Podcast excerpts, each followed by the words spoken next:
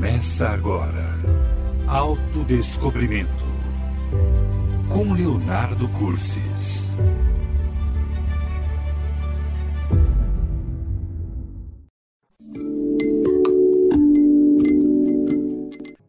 Como construímos oportunidades e obstáculos em nossa vida? Há duas questões básicas a serem consideradas quando queremos apreciar como é que se forma o nosso mundo interior. Porque existem as influências que nós recebemos de fora, mas ao final o que acaba regendo a nossa vida é como é que nós organizamos o nosso mundo interior, que é a forma de nós encararmos o mundo, os seus desafios e as suas oportunidades. Em primeiro lugar, haveremos de considerar as leis naturais. Estas dizem respeito a todas as criaturas indistintamente.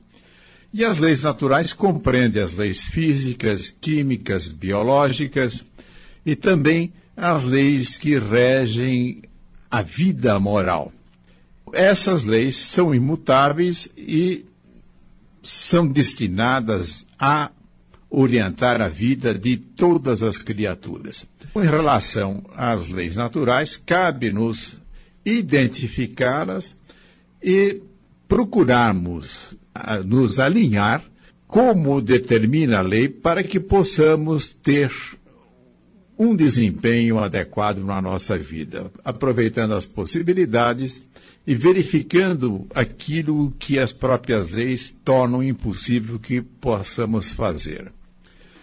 Mas há, entretanto, um outro aspecto, este sim diz respeito a cada pessoa em particular, que são as nossas crenças e também os nossos valores, os valores que nós adotamos.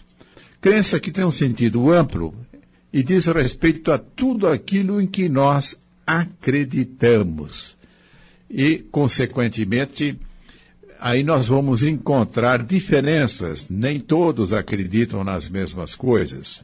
Considerar também que as nossas crenças podem favorecer que identifiquemos e alcancemos aquilo que nós desejamos na nossa vida, portanto, as possibilidades. Entretanto, as crenças podem corresponder a limitações que reduz a possibilidade de nós alcançarmos coisas importantes em nossa vida. E as crenças se formam de três maneiras. A primeira a considerar é através de nossas experiências. Eu vou dar um exemplo para caracterizar como surge uma crença em decorrência de uma experiência que tenhamos realizado em nossa vida. Vou valer-me de uma experiência pessoal. Há muitos anos atrás, quando surgiu aqui no Brasil o caqui, que foi, tra foi trazido do Japão, se não me engano, então nessa época era uma novidade. Ao visitar a fazenda de uma pessoa conhecida, passeando pelo seu pomar, eu vejo um pé de caqui, e nesse pé de caqui havia um fruto da cor verde e havia frutos da cor vermelha. Eu não conhecia, nunca tinha visto esta fruta e não havia ninguém ali também que pudesse me esclarecer a respeito da fruta. E logo eu deduzi que aqueles frutos de cor verde estavam verdes, impróprios para comer. E aqueles que apresentavam uma linda coloração vermelha já estavam num ponto adequado para que pudessem ser comidos. Vou ao pé, apanho um desses frutos vermelhos Dou a primeira mordida e o que eu constato? Que coisa horrorosa! Simplesmente não suportei aquele gosto horrível, marrando a boca. Simplesmente atirei fora, fiquei sem a possibilidade de comer essa fruta. E daí para frente, toda vez que eu via caqui, me recusava a comer porque eu já tinha para mim que aquilo era uma fruta horrorosa, nem podia admitir como é que tem pessoas que comem caqui desde que ele seja tão ruim assim. E levou algum tempo, Uma pessoa veio me oferecer aqui, não no pé, mas é, tinha comprado, exaltando as delícias que o caqui poderia oferecer. Eu disse, não, não quero, não gosto, é, é horroroso. Aí contei a experiência que tinha tido ao retirar um fruto do pé. E ele me disse, olha, provavelmente você pegou um fruto que ainda não estava maduro, apesar de ostentar uma cor vermelha bonita, como, como eu tinha dito. Me dispus a experimentar o caqui que ele estava me oferecendo. E o que aconteceu? Que delícia! E a partir daí, eu passei a ser um consumidor do caqui sempre que eu tenho oportunidade. Eu, eu acabei estabelecendo uma crença pela experiência inadequada e a partir daí me recusar a comer caqui. Esta foi uma crença que eu acabei adotando em função de uma experiência, no caso aí, uma experiência negativa. Eu tinha vivenciado uma determinada situação. Vejamos agora uma outra possibilidade da instalação de uma crença através de um preconceito, através de um pressuposto. Pressupõe uma determinada coisa e, a partir dessa pressuposição, acabamos alimentando uma certa crença. Eu vou me fazer novamente de um exemplo envolvendo frutas. Eu conheço uma jovem tive a oportunidade de conhecê-la ainda na fase da infância, e uma certa oportunidade ofereci a ela para que comesse pêssego. E ela falou para mim: Eu detesto pêssego, não quero de jeito nenhum. Aprofundando a conversa, perguntei a ela: Quando foi que você experimentou pêssego? Que, que a partir daí você então criou uma expectativa negativa em relação ao pêssego. Ela falou: Não, eu nunca comi pêssego. Mas como? Você nunca comeu pêssego e detesta pêssego? Ela estava pressupondo que não gostaria do pêssego se ela comesse. E com isso acabou instalando uma crença que não é proveniente de uma experiência, mas simplesmente de ter pressuposto e isto também vale para muitos preconceitos que nós alimentamos. Em função de preconceitos, acabamos estabelecendo certas crenças. E a terceira forma em que uma crença pode acontecer é através do aprendizado. E que tal usarmos um novo exemplo envolvendo fruta também? Quantos terão ouvido uma recomendação da sua mãe ou de alguém da sua família lá na infância dizendo o seguinte: não misture manga com leite. Quando você comer manga, não beba leite. Quando você beber leite, não coma manga. A pessoa, adotando isso aí como uma crença, Sempre observou, ao comer manga, não bebia leite, e ao beber leite, não comia manga. E, na verdade, é uma crença falsa, nada tem a ver. Tanto é que hoje, muitas vezes, nós entramos numa lanchonete, numa padaria e pedimos lá aquelas vitaminas. E é muito comum misturar-se ali leite e manga e fica uma delícia. É conveniente que nós procuremos analisar as nossas crenças, especialmente identificar aquelas que nos limitam. E muitas das crenças vêm de posições que nós vamos adotando em nossa vida.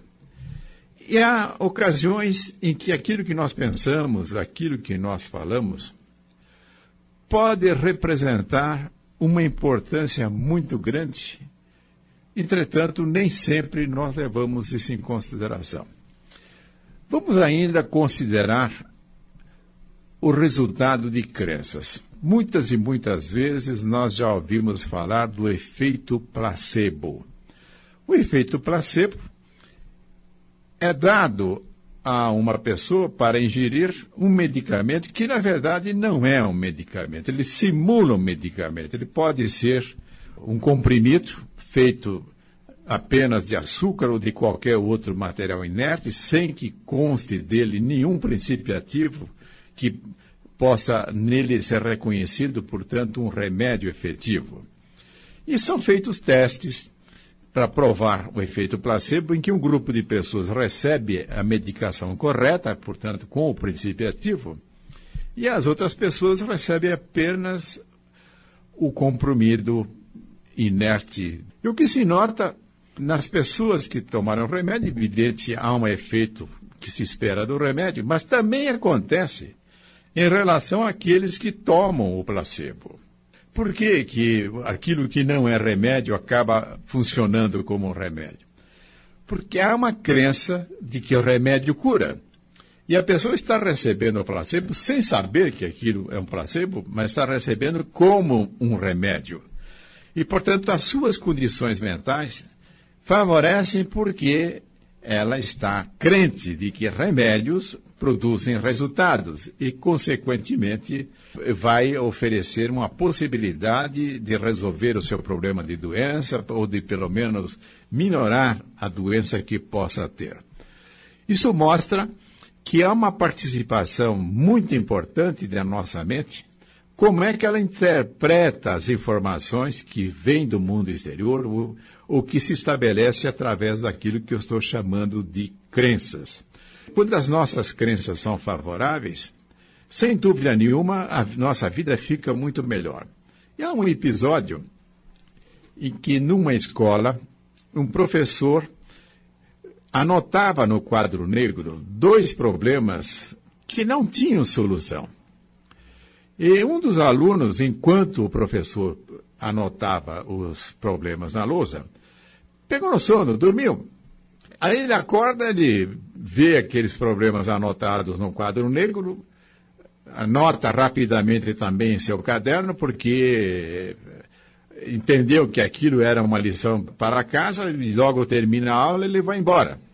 Dia seguinte ele comparece novamente à mesma aula com o mesmo professor, leva para o professor os dois problemas, sendo que um deles ele tinha conseguido resolver enquanto que nenhum da classe tinha conseguido resolver.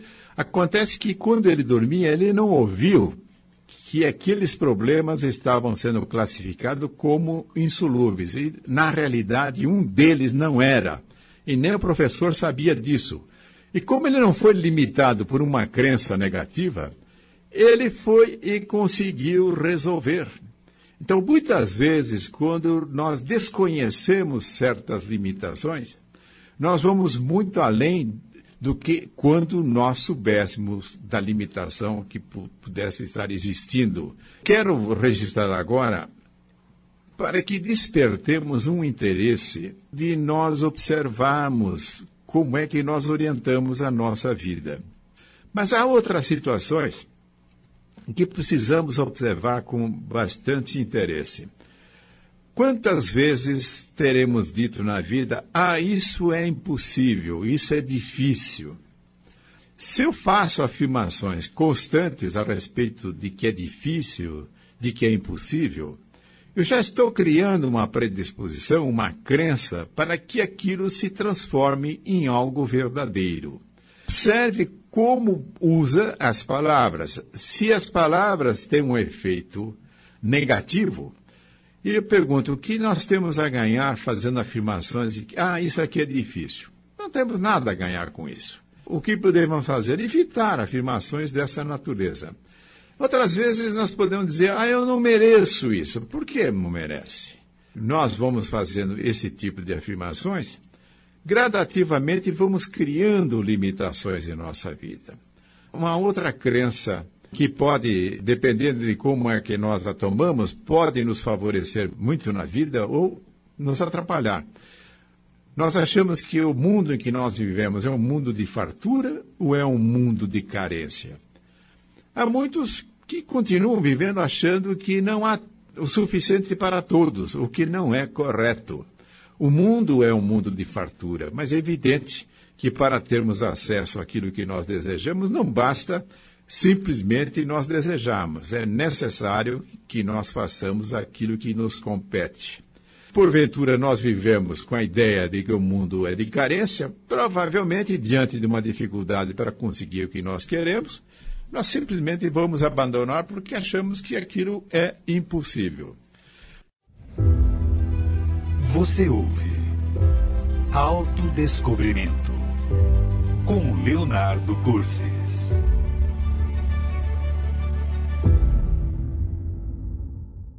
Agradeço a todos os sócios do Clube Amigos da Boa Nova por sua contribuição financeira importante para que a Rádio Boa Nova e a TV Mundo Maior, emissoras da FEAL, Fundação Espírita André Luiz, possam ir ao ar para cumprir com a missão de comunicação em prol de um planeta de regeneração. Convido a você que não é sócio a ligar para 0800 12 18 38 ou acessar o site www.amigosdaboanova.com.br e seja mais um sócio a somar esforços em favor dos que buscam a programação da rádio e da TV. Ouça a Rádio Boa Nova a qualquer hora, em qualquer parte do mundo, através do site www.radioboanova.com.br para ouvir ao vivo ou na opção offline para ouvir os programas gravados. Ouça também pelo smartphone ou tablet com o aplicativo disponível no Play Store para a versão Android ou iOS disponível no iTunes para aplicativo da Apple. Pode também usar o aplicativo TuneIn.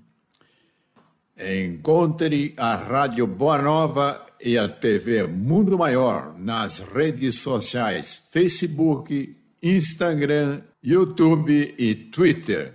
Para comunicar-se, ligue para 0800 979 5011 ou código de área 11 24 57 7000.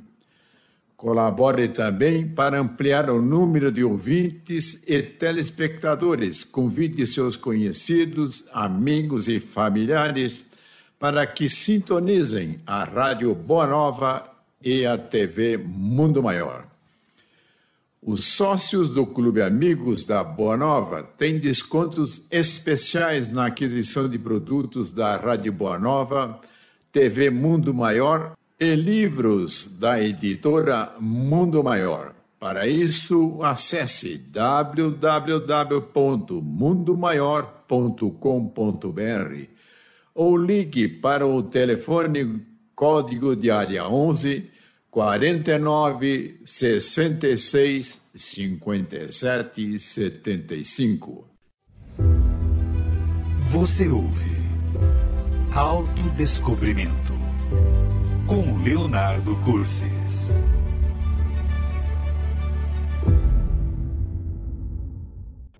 Como construímos oportunidades e obstáculos em nossa vida. Vamos tomar uma outra crença que pode orientar de uma maneira decisiva a nossa vida. Existe o um ensinamento de Jesus que diz que a cada um é dado segundo as suas obras. Ele está se referindo à lei da semeadura, usando palavras diferentes, em que pela lei da semeadura, o que nós aprendemos é que tudo aquilo que nós semeamos, nós colhemos. E, por outro lado, devemos considerar que toda a colheita que nós fazemos sempre é proveniente da semeadura que nós fazemos. Dessa maneira, não há espaço para que nós sejamos vítimas das circunstâncias. Aquilo que nos favorece na vida ou aquilo que esteja nos causando dificuldade tem como origem sempre naquilo que nós semeamos. Aí nós podemos ter dois tipos de crença. Uma de que nós somos responsáveis por nossa vida, é, portanto, uma crença que nos fortalece, porque não ficaremos procurando culpados e vamos atrás de fazer aquilo que é necessário.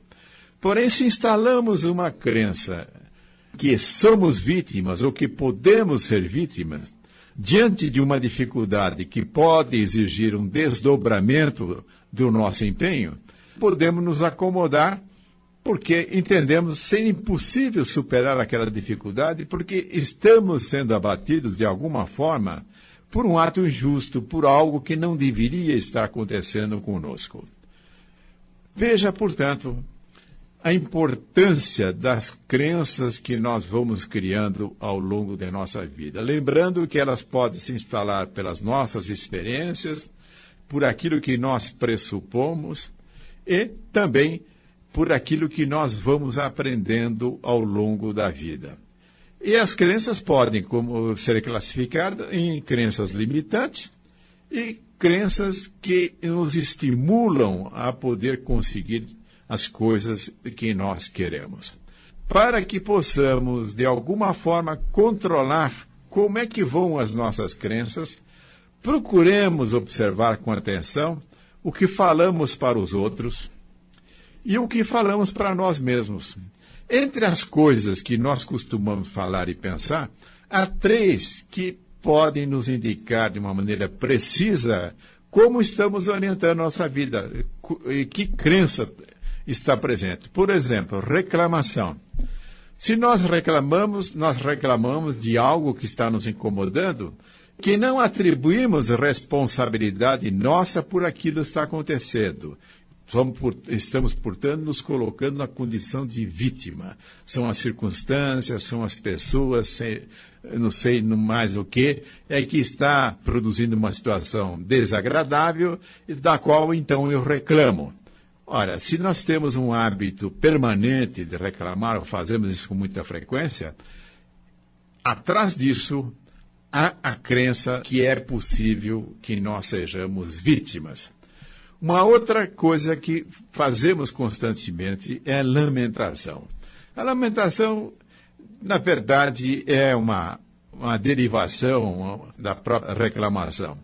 E uma outra coisa que nós fazemos muito e que pode ter como origem uma crença de que somos vítimas é um processo de cobrança que nós fazemos em cima das pessoas.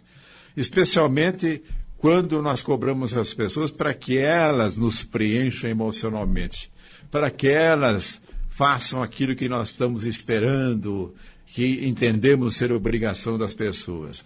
Uma crença de que nós somos vítimas.